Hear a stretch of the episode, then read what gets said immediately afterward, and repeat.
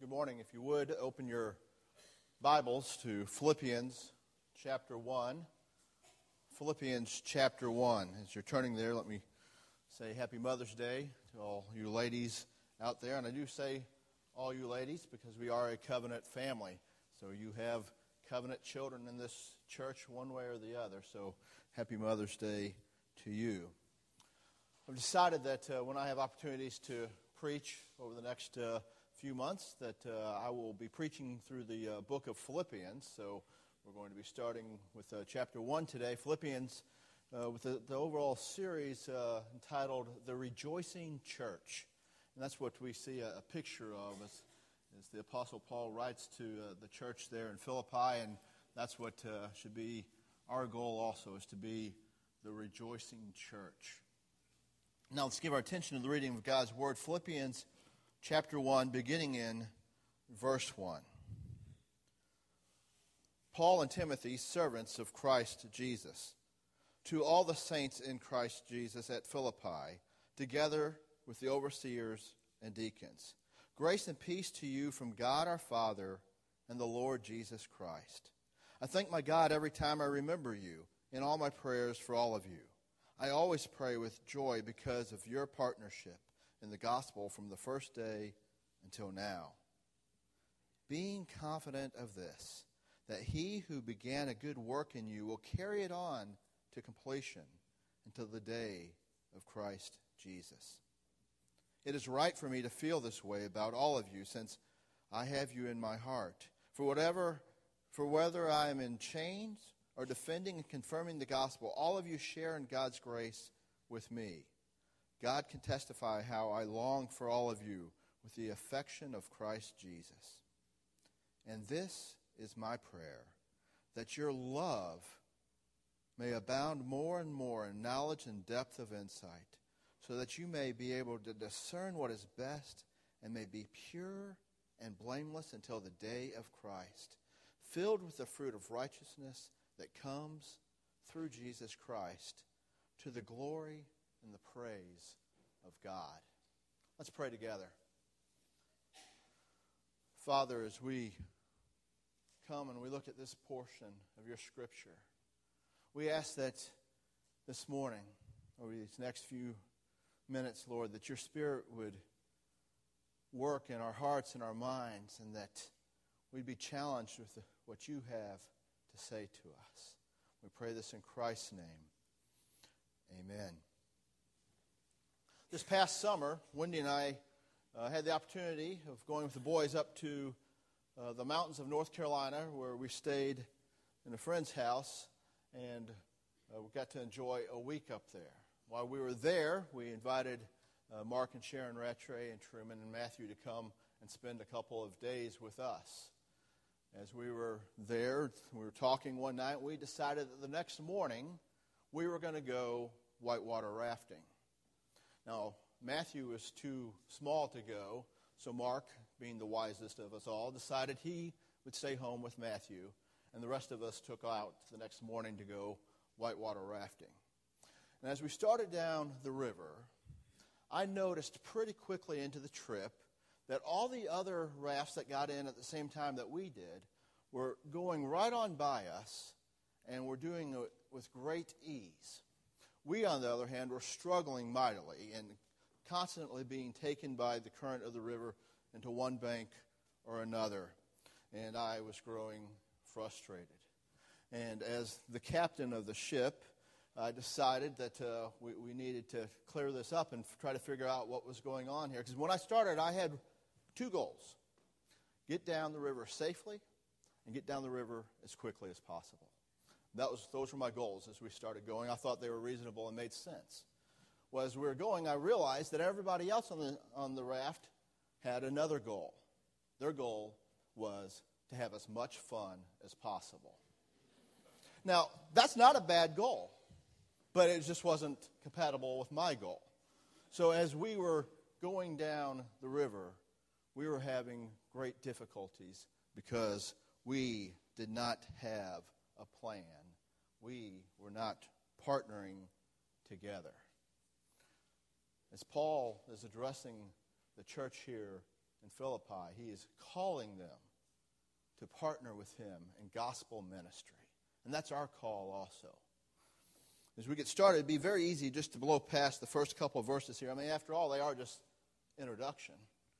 But I think it's very important to note that Paul, who's an apostle of our Lord Jesus Christ, and who was converted on the road to Damascus as he was in pursuit of persecuting Christians, and Timothy are, are sending this letter. Timothy has this great godly heritage from his mother and his grandmother that we read about in Acts 16 and again in 2 Timothy.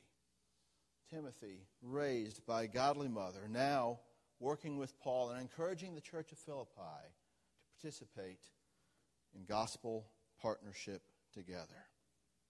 And as they send this letter, they say it is to all the saints in Christ Jesus. All the saints in Christ Jesus. This is a letter written to Christians. So if you're here today and Jesus Christ is your Lord and Savior, this is a letter written to you. It was originally written to the Christians in Philippi, but it's written to all of us. You see, they wanted to set the, the plan of how to partner together in ministry. We here at St. Andrew's Presbyterian Church also want to make sure that our plan is well known. If you look on the front of your worship guide this morning, you'll see that our mission statement is helping people joyfully know Jesus Christ, love him more, and serve him better. I'm convinced that Paul would have found that very acceptable and in line with this letter that he was writing to the Philippians. You know, when we're really ministering together in partnership with one another, it leads to joy. Joy is a theme that we're going to see throughout the book of Philippians. The Philippian church had been supporting Paul financially. We know that because we read about it in chapter 4. And there also seems to be this deep personal concern for the Apostle Paul. Because, and because of that, Paul is filled with joy because he's partnering together with this church in ministry. And we want to do the same thing here at St. Andrews. We want to partner with others in our church and outside of our church for the purpose of sharing the gospel with others. Inside the church, we have many opportunities. If you'd like to be involved in our worship and arts ministry, then you see Mark Rattray. There's all sorts of things that, that they are always working on, and they are for the good of the body and building us up. In children's ministry, there's an opportunity even this week. There's a sign up sheet outside the door here to my left to your right that says if you'd like to help with Vacation Bible School this summer, we need your help. It's a wonderful opportunity all of us should be considering as, as we have the opportunity of the mission field coming into our church this summer. We have a youth ministry, a women's ministry, a strong diaconal ministry. We even have a church library ministry that could use your help. If you want to help, see Linda Donovan as she's trying to help get that library organized. There's many more opportunities where you can plug in and serve here St. Andrew's Presbyterian Church. And if you're not sure where your niche is, then see myself or, or Dr. Weldon. We will gladly help you figure it out. Because when we participate in ministering with others, it brings joy for us and to those that we're ministering with. Well, what about outside the church? When reading through Philippians, it's obvious that the people here are, are in love with Paul and they understand what he's trying to do because they're actually recipients themselves of his outward ministry to others. Paul didn't spend his time just in one local place, but the, the, the people at Philippians were actually those who had witnessed Paul coming to their area and teaching them about the gospel. And that's what we should always be concerned with doing, is taking the gospel other places. For a church with only an inward focus, it's not really a church at all. You know, here at St. Andrews, we kind of have a, a two-pronged approach to our evangelism ministry. We look at wanting to reach the people in our community with the gospel. We want to reach the people around the world with the gospel. if you would, look inside your worship guide and you'll see a blue sheet that's in there today. Pull it out for just a moment.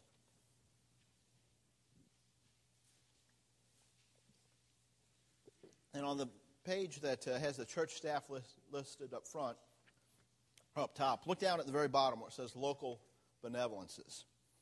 There you'll see half a dozen or so local areas that, that we try to, to partner with Calvary Home for Children, Daybreak Crisis Pregnancy, Midlands Christian Learning Center. That's our school time Bible hour uh, project, which we always need help for. Ministry resources, sharing God's love, Wheels of Harbison. Those are some of the areas locally that we're trying to minister with and partner with. Then you see right above that, Mission to North America, opportunities with, in Haiti, and church planners that we support in Colorado and on the coast. Then right above that, you see Mission to the World, and, and you see where we, we have our, you know of our focus in England and, and Ukraine and other areas with those missionaries that we're partnering with. And then we have other missionaries who aren't part of the Mission to the World team that we support. Okay, now take that blue sheet. It's very important. Put it back in your worship guide now. We'll, we are done with that.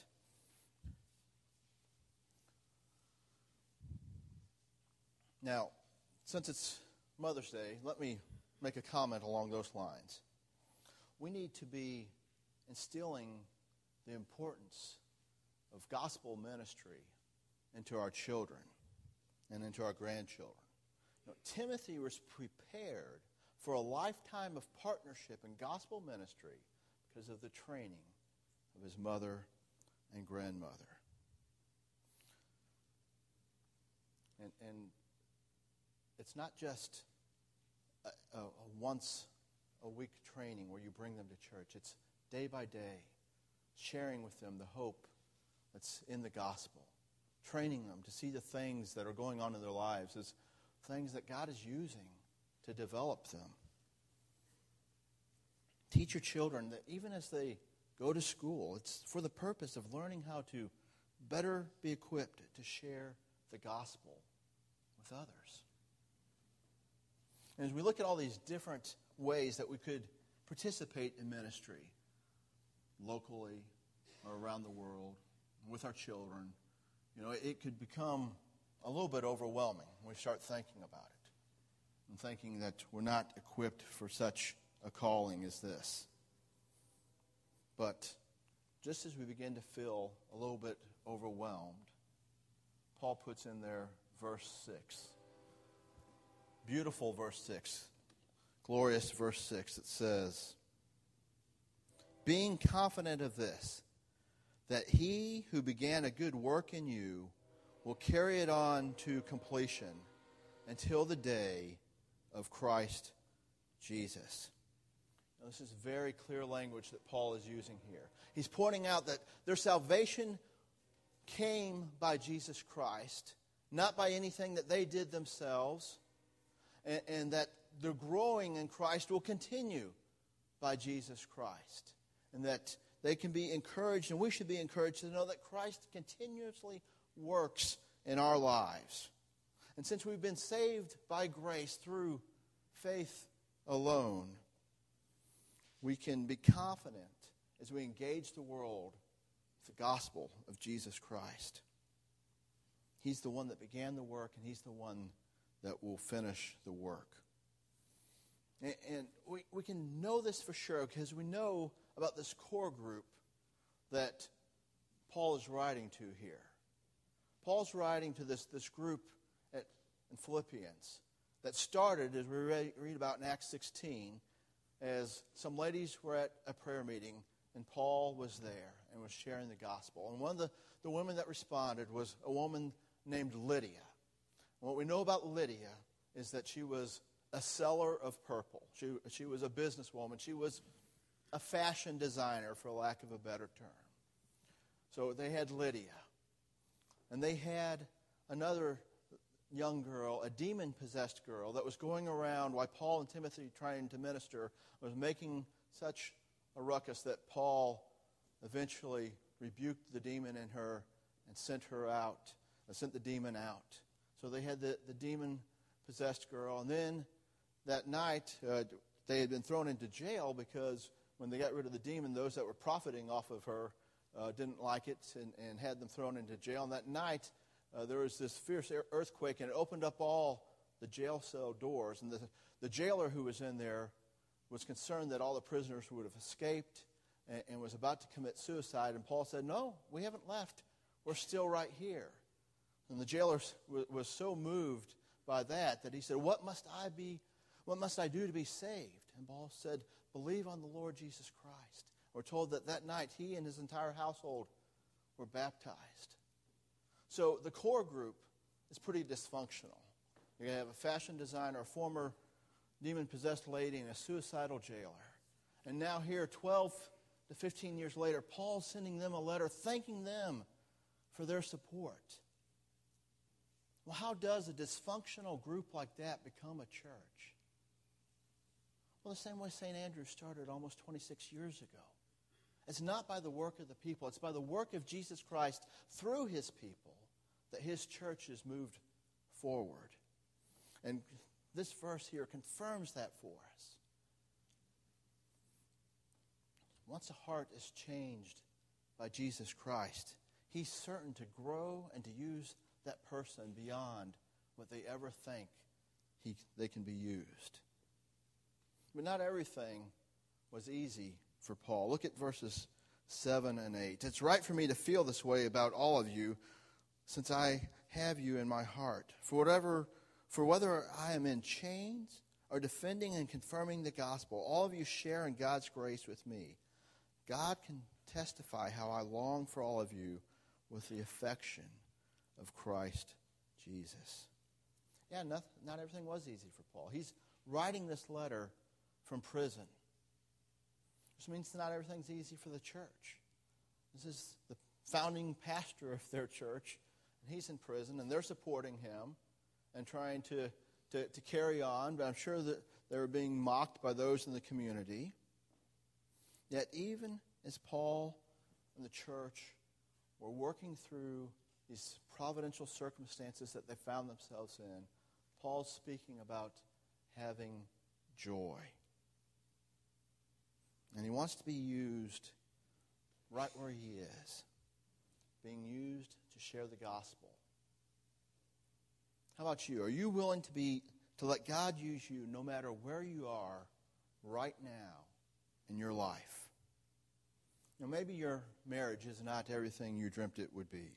Or maybe your employment's not like you would like for it to be. Maybe, moms, your children aren't exactly as you prayed they would be.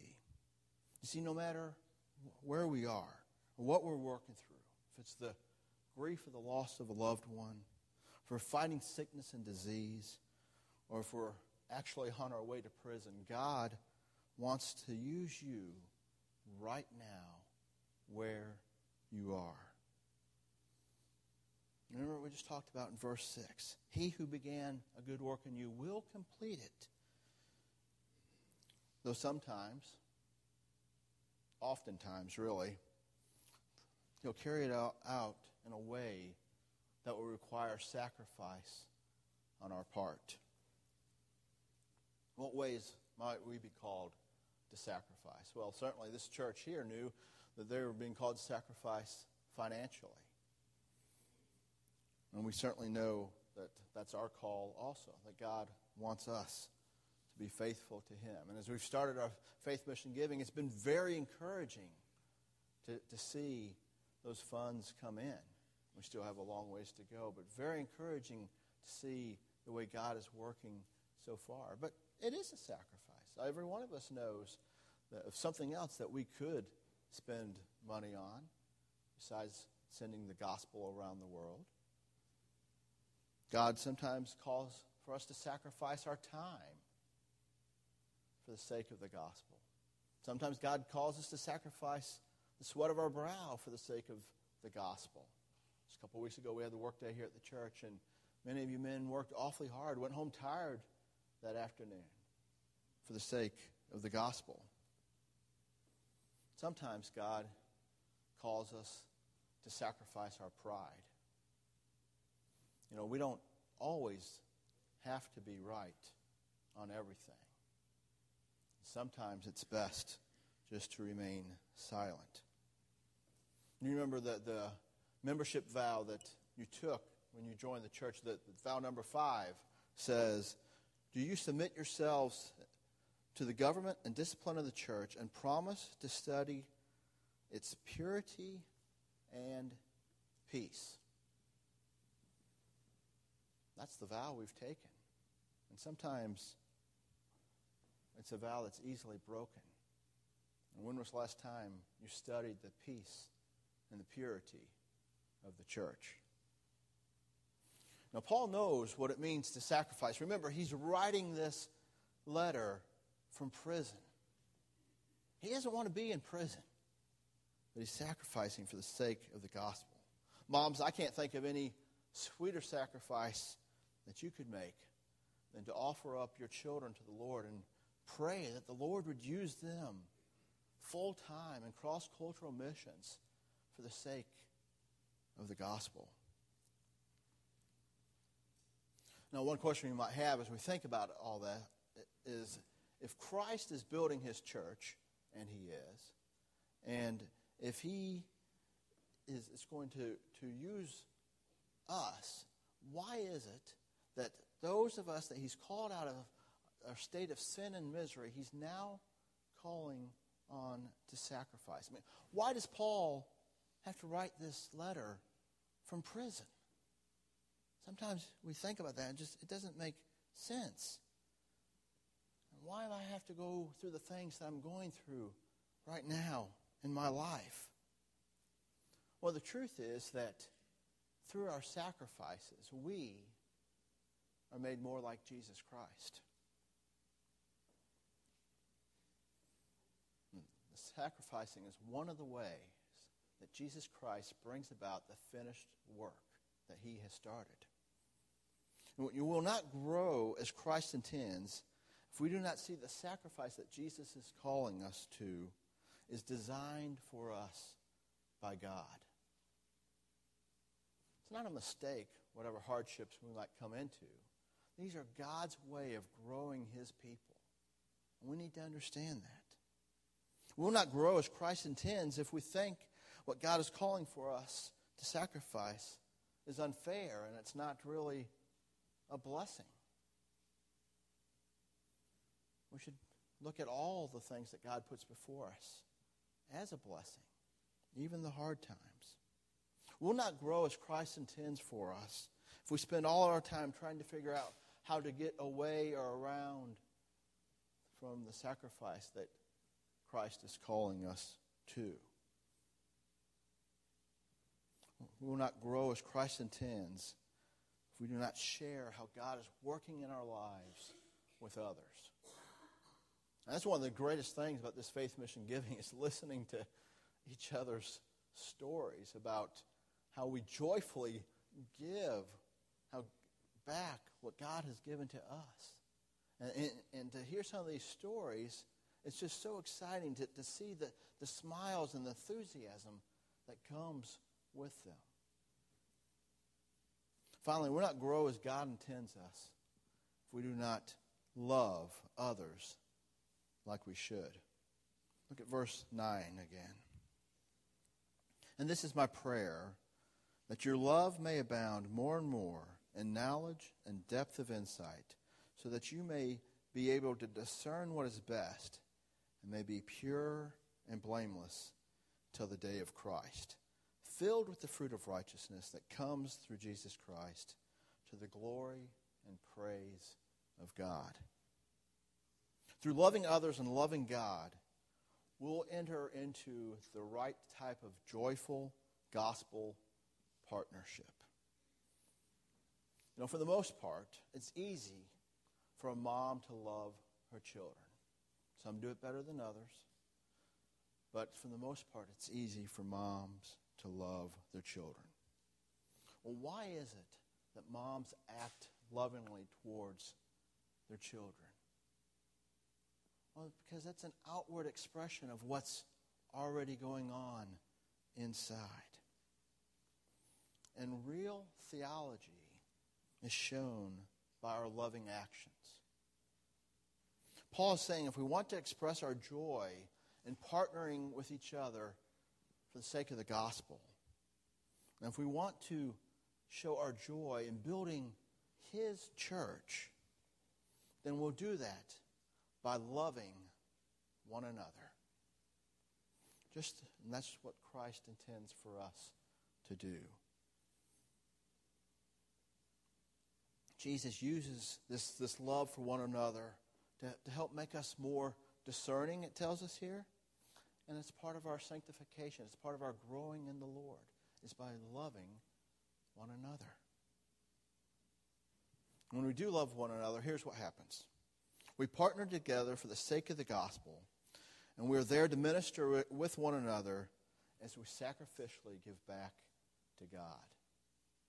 You know, we just sang that hymn, Blessed be the tie that binds. And you read those words in there about the love that's there for each other. And, and it's just so evident that the, the, the tightness of that body there. That should be our goal. Laughing with one another, and as the hymn says, occasionally sharing a tear. It's all part of loving one another. And when we do love like that. We see here in verse 11 that we are filled with the righteousness of Jesus Christ. There's one more important thing for us to see here. When we are loving one another and we're being used together to joyfully minister in, in partnership for the sake of the gospel, God is glorified. That's the way God brings glory to himself. You ever take time to think about that? God is glorified when we love one another and when we work together. Now, what does that say to us when we don't love one another and when we don't work together? Obviously, God is not glorified when that occurs. The glory of God should serve as a motivating factor for us in our desire to love and to work with one another. Now, I started off telling you today about the rafting trip that we took. As we got down towards the end of the river, there was a place to pull over the rafts because just beyond that, there was a set of rapids. And we pulled over and we looked at those rapids, and I had one thought we're going down. There's no doubt about it in my mind. But we talked about it, and, and we all did have the same goal of wanting to stay dry through the rapids. So we talked and made a strategy of how we were going to do it. And we got back in to the raft, this dysfunctional group that we were, and we took off, and we hit those rapids, and we went flying, but we landed the right side up, and we shot right through those rapids, and it was so much fun. And we did it because we were all working together. And we worked together that day, and it made, and we made it through the rapids, and it made all the difference. Working together is the way that Christ intends to build his church. Let's pray. Father, we thank you for your love for us.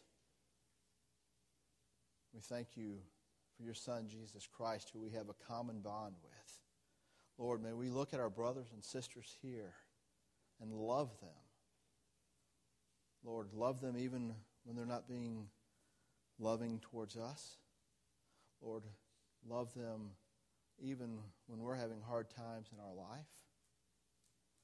Father, build unity in this body. and Use us in mighty way for the sake of your gospel and for your glory. We pray this in Christ's name. Amen.